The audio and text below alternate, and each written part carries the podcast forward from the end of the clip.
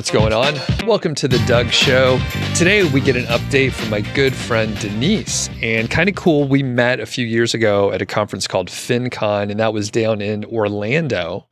And then she and I both went to FinCon in New Orleans. So we got to hang out for a few days back in October, I think it was. Seems like so long ago at this point, but we haven't got an update from Denise. We've done many interviews in the past, so we'll be sure to link up and you can get some of the history.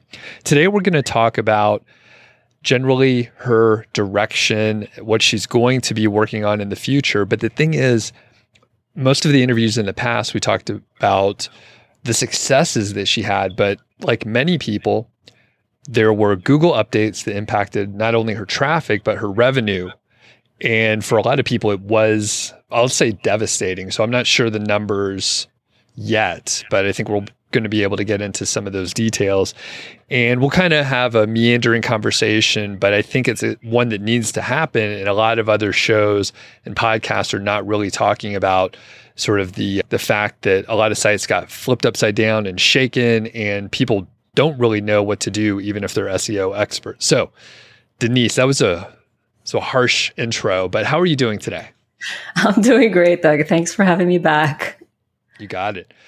So we've been texting back and forth, and I know coming out of the fall, again, we had all these Google updates, and you were you were taking a little time to think about next steps.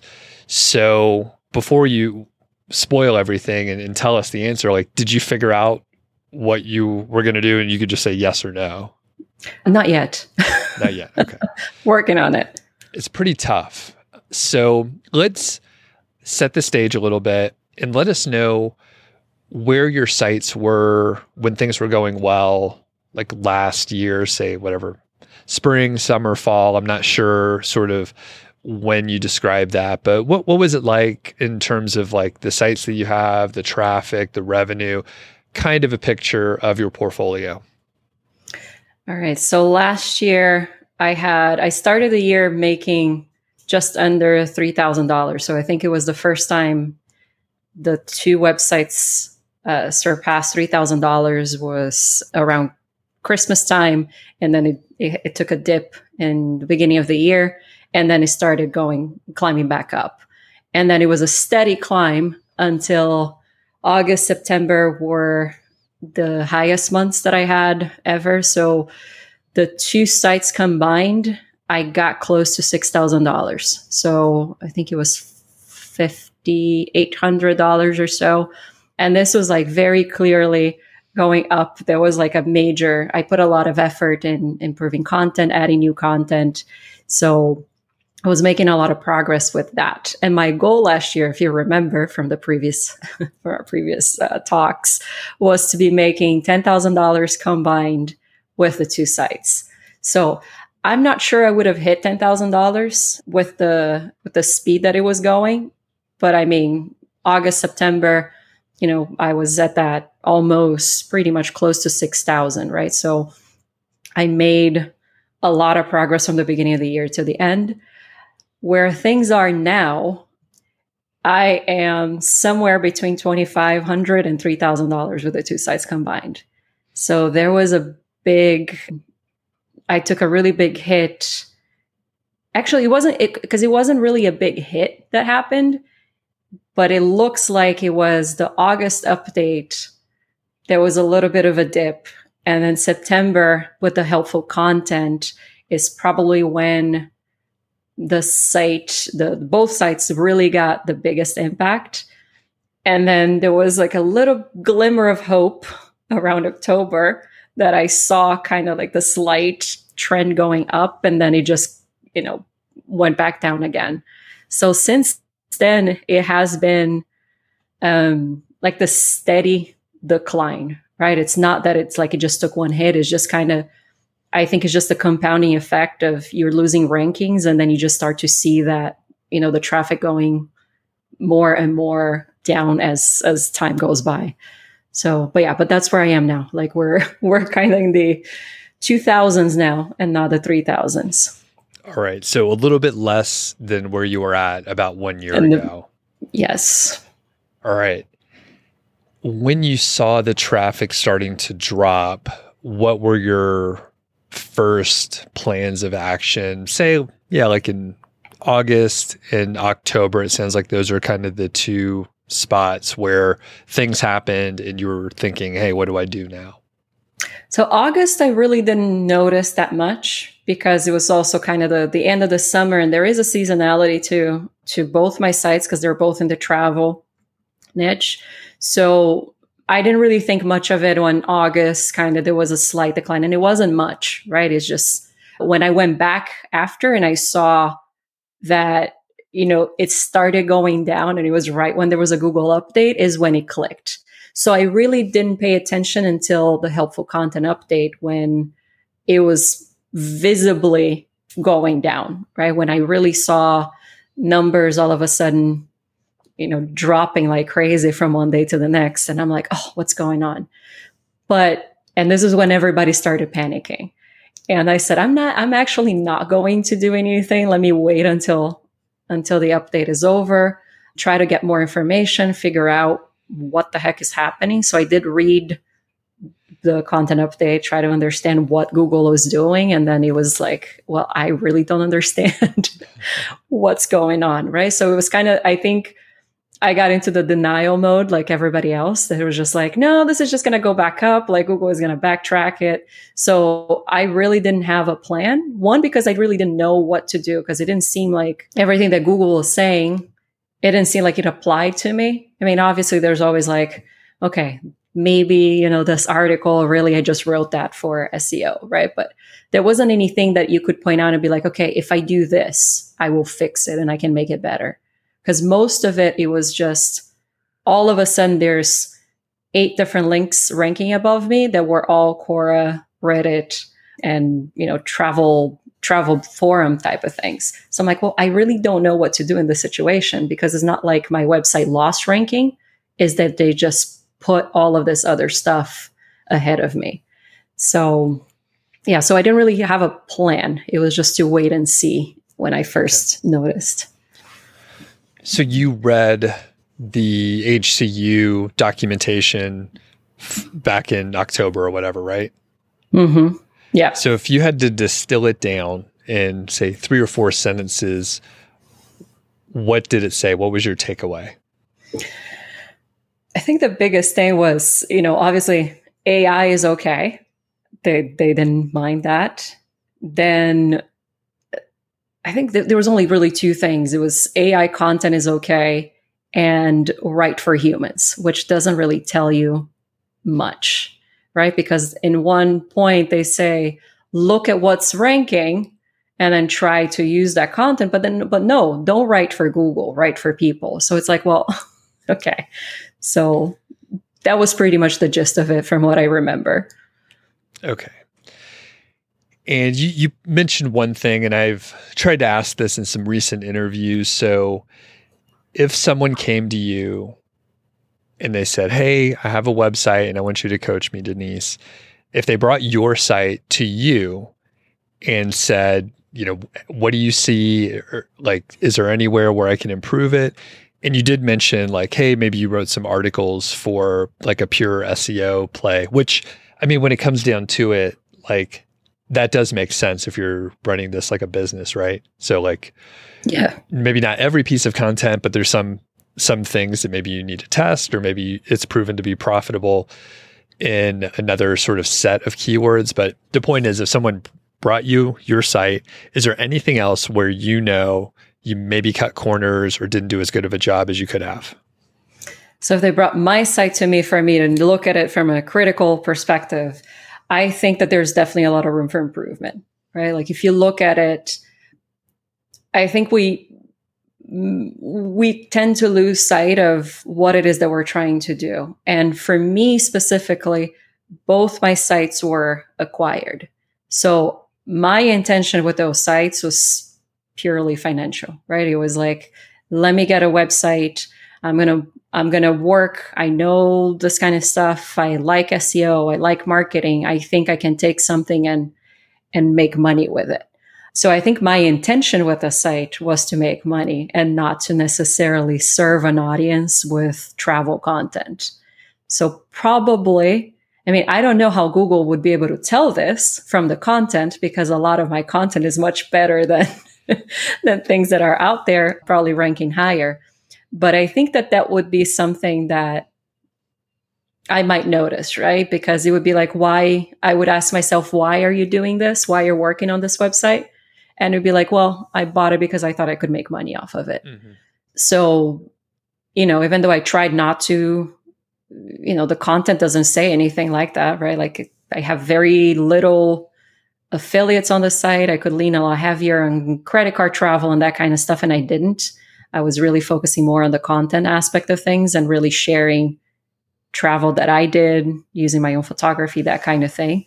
But yeah, I think the why the website would be the biggest thing because if the reason for me to have those websites was yeah, I really love to talk about travel and I want people to know and share my experiences and I can help them travel better, whatever it is, then you start to come up with ideas for products and other things that you can serve and then you start to build a brand.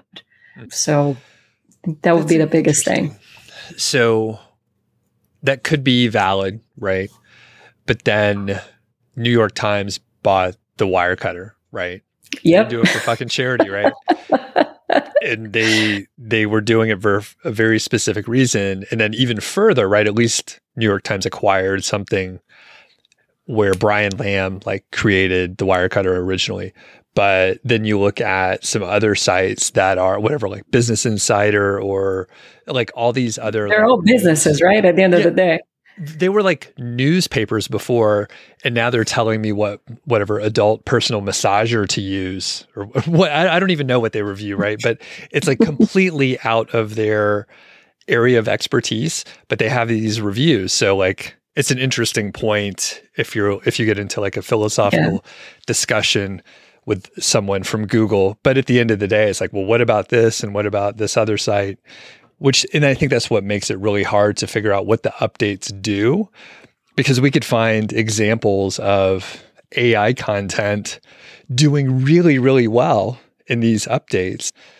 And it it's not even that great of content and it's you know, sometimes clearly mm-hmm. AI. Now these get hit occasionally, but I think the stealthier ones, I mean, they still get away with it. So, well, quick transition here.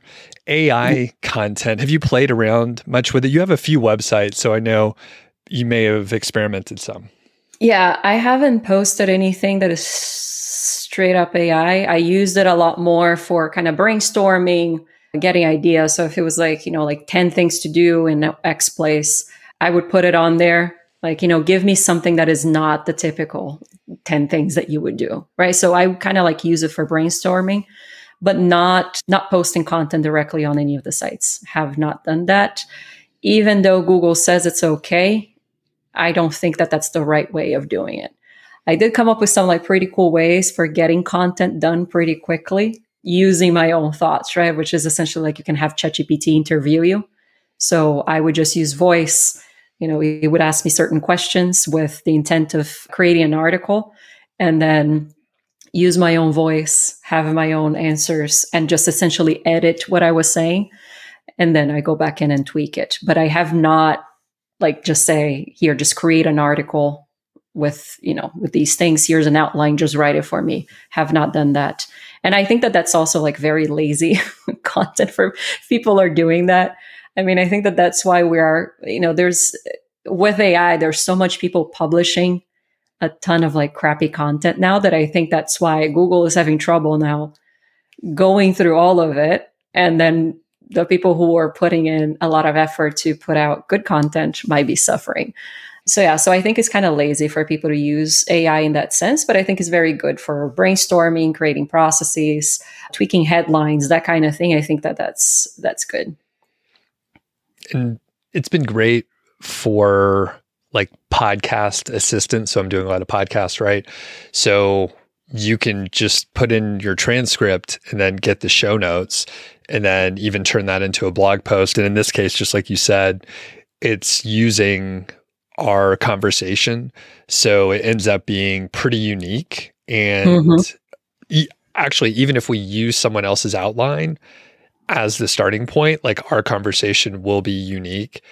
And if we throw in some quotes, then it's, I mean, you can't even really distinguish it. I mean, that is what a lot of, you know, news content is like it's commentary on something that happened and then people just talk about it. So I think that could be another way to distill down like something that is really conversational and then turn it into a piece of content. Yeah, for sure. And then, and then you're feeding AI your content, right? So it's only, and I actually tell it, like, do not put anything that I have not said.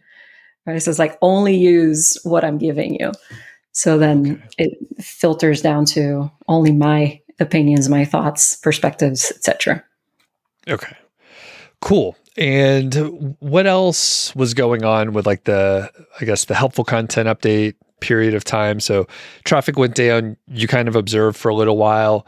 I believe um, ad revenue was a little bit up and down over the year. So how, how did ad revenue look for you through the year if you look at RPM basis?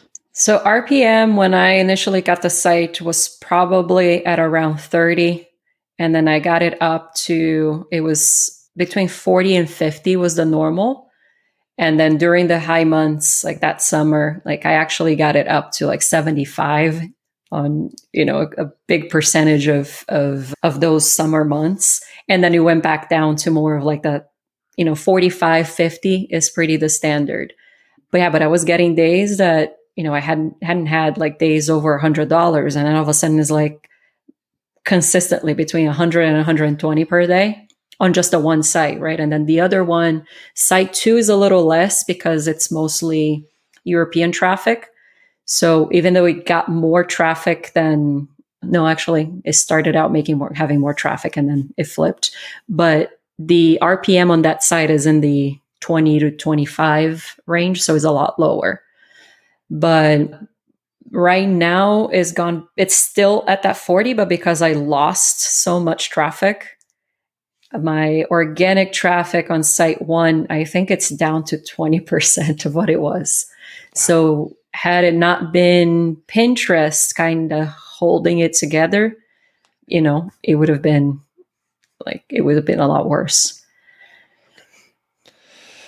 Wow. All right. So, it's just devastating the numbers. And I, have heard this again and again. A lot of people are not willing to come on the show and talk about it much. So I, appreciate you doing this. So, so, where do you go from here? Do you have any other revenue streams that you were working on or anything else before we start talking about like how you're pivoting? Yeah. So just to remind everybody or tell somebody who hasn't heard the story, last year I left my corporate job. So I worked until the end of January and then I left the corporate job they ended up calling me back a few months later to come back as a consultant. So I've been doing some of that work on the side. So kind of, you know, kind of like a part time, doing my job part time, which has been great, right? Because that that helped through all of this. And when the helpful content update started happening, well, actually before the helpful content update, because I had the travel sites, one of the things that I had done was I did a travel agent certification. So I joined an agency, did all the training, and my intention was to leverage that with my travel blogs. What ended up happening was I had this idea, and I shared this with Doug that I'm like, you know, I see this opportunity in the travel space that I'm going to build a site, brand new site, start from scratch, really lean in on the EAT, put a lot of, you know, my expertise, show my photos, show my identity, put everything on there. Not that my identity is not on the other sites. It's just, you know, it's a travel blog kind of thing. This one, there's a phone number, there's an email address, there's certifications, there's everything on there. So no reason for Google to punish me for not having all of that listed. And publish some content and started getting leads. So I'm getting probably about 60 visitors a month on that website. Brand new domain, brand new everything. But over the past 30 days, I sold six or eight. I think I have a few more like lined up, but several trip packages, right? So I'm getting commissions on those as well. Now, the telling Doug before we got on the call, There is an issue though, because my intention was to actually sell that site if it worked out. But because I published so little content on it, now I'm scared to put more content because I may get, you know, bombarded with leads. And I really don't want to deal with travel clients. If you guys, travel agents out there, hats off to you because I don't have the patience to do that. So I'm kind of, you know, trying to figure out what to do with that website. is a good problem to have, but you know, now my my phone is ringing, emails are coming in, and I have to deal with people wanting to buy travel. But the biggest thing was I really lost the motivation to work on the two travel sites. So over the holidays, kind of took a step back, started thinking what was really, you know, what really uh, my thing? What do I want to do? And the goal is just not to go back and get a job. That's uh, like, that's my priority. So, looking at everything, all of the sites that I saw, people that had really good websites, everybody got hit. So I don't want to be at the mercy of Google anymore. I think that that's something that I've made a decision. Content is great.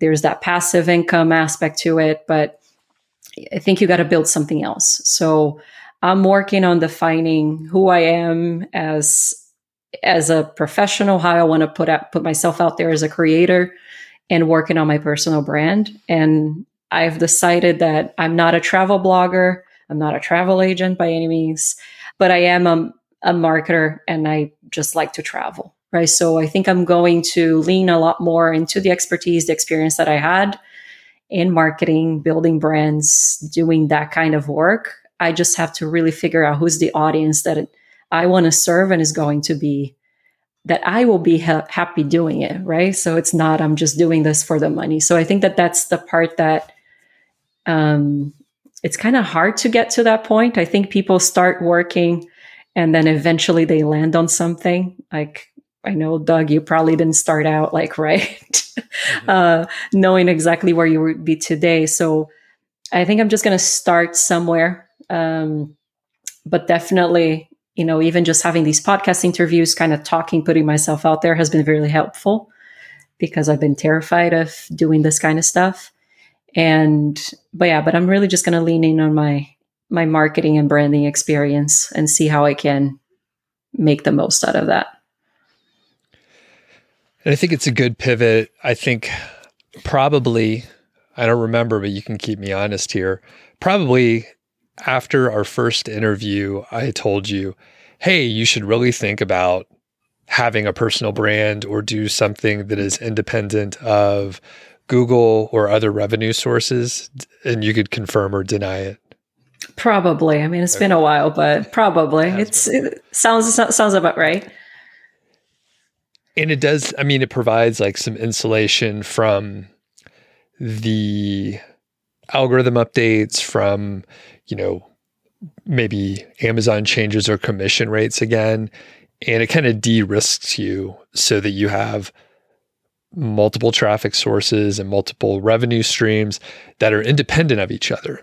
One of the flaws, which I think is very apparent now, I would talk to people who would have maybe like 10 sites, right? And maybe they even had like a nice revenue spread between their 10 sites. And they're like oh yeah i'm diversified. And i'm like no you have the same traffic sources and the same revenue sources for all of them so it's not really it's diversified from like a individual site Topic, perspective yeah. Y- yeah right eh, and you may be able to get by but every now and then something more devastating happens, a, a, bigger change.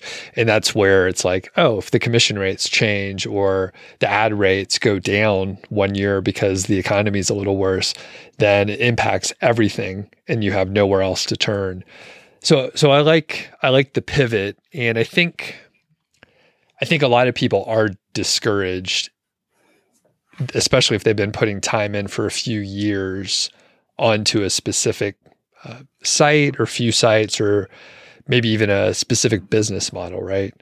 So you said at the very beginning that you don't have everything figured out, which which makes sense, right? No one does, but you have a bit of a plan as far as pivoting. Do you know sort of like the next steps or whatever maybe in the next quarter?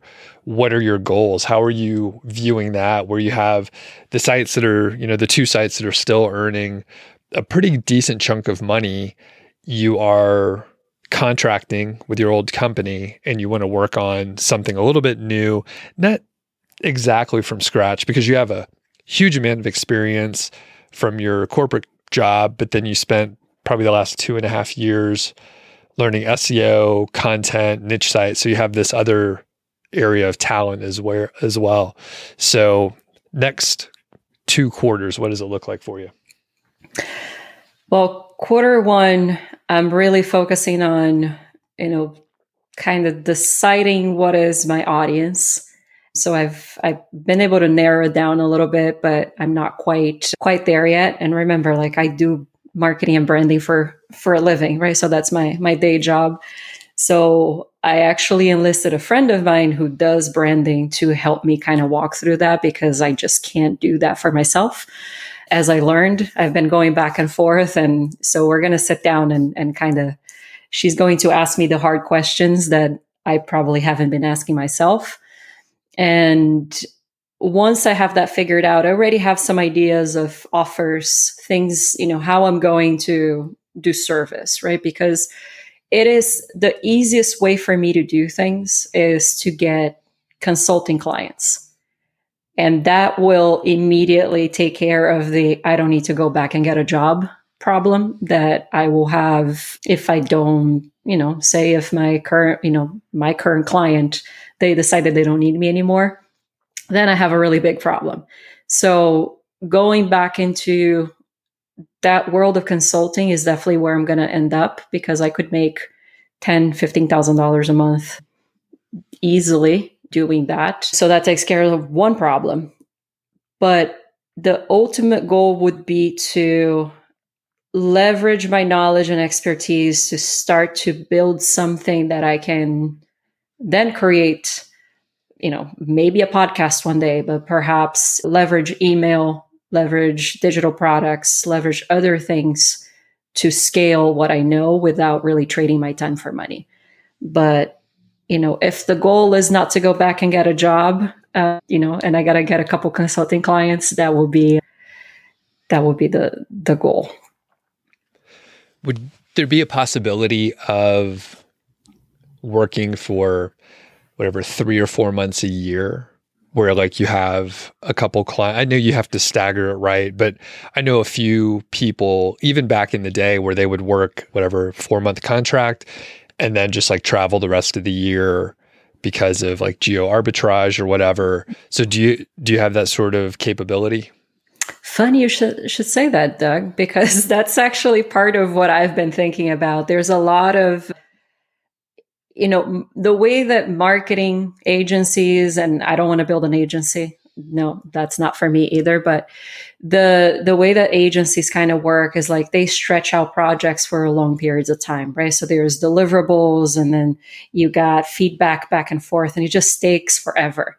So one of the things that I'm trying to do is streamline those processes and see would I be able to deliver something that would normally take six months in maybe four weeks or something that would take four weeks in like three days right? Can i can i reach the same results by doing that?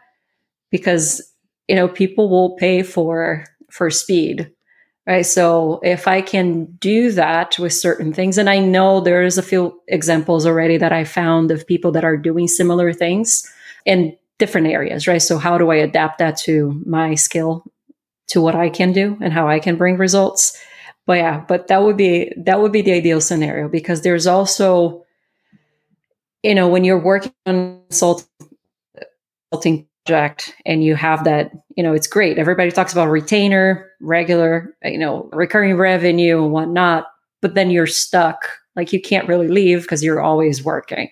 So yeah i definitely would love to be able if my ideas kind of pan out then it would be i would be able to deliver really great results in a much condensed period. And then i could have clients coming in. And then i said i really don't want to start another project right now. Kind of take off do my thing pick it up later. It seems ideal because if you have the time off, especially if you could do like eight months of the year, you're either traveling and not working or like minimally working on the things that you want to work on for your project, then it solves so many problems. Because I'm sure that there's some aspect of doing those higher level like contracts with the client where you know you're doing the old stuff that where you would solve big problems they pay you a lot of money there's a huge amount of value but you don't want to like you said be on retainer so they can call you at any time all the time and just keep piling work on so there's something cool about working hard for like two to four months a year and then the rest of the year like it's pretty casual you know you could do a yeah. lot of work or do a little bit or whatever you want to do but it it gives you all that freedom which is really yeah. cool and and I think the the difficult part is finding that thing that is like I'm really good at this and I also enjoy doing it. And for me, it's it's rebranding companies. I love companies that are going through transition periods and then coming in there and like changing all of it. But you know, it's very specific. And how do you do that? How do you turn that to a process that you can replicate and all of it? So this is this is what I've been thinking about for the past couple months. So I don't really know how this is going to end up, but that's where I'm kind of heading towards. I'll pitch an idea for you that you could run you run with this and tell me how it works out. but either a a podcast or YouTube or both where you talk about the full process of rebranding and basically that will be the top end funnel for your clients and they will trust you very much because you've mm-hmm. told them what to do but they need someone that's a pro that has done it before that could help guide them and then they would hire you. So you're providing a huge amount of value. It's stuff you already know. You probably can like write the outline in one weekend and then just give that content out for free. Sure, someone could do it on their own, but you want the people that want the whatever the 48 hour turnaround for some piece of it or a whole rebranding in one month and you'll walk them through and there's templates and it guides them through the whole process. And then you could interview like your friends and peers that do the same thing on a specifically challenging pro- project or something like that. And that could just be like your content that's the whole top end funnel for everything that you're potentially mm-hmm. going to be able to sell.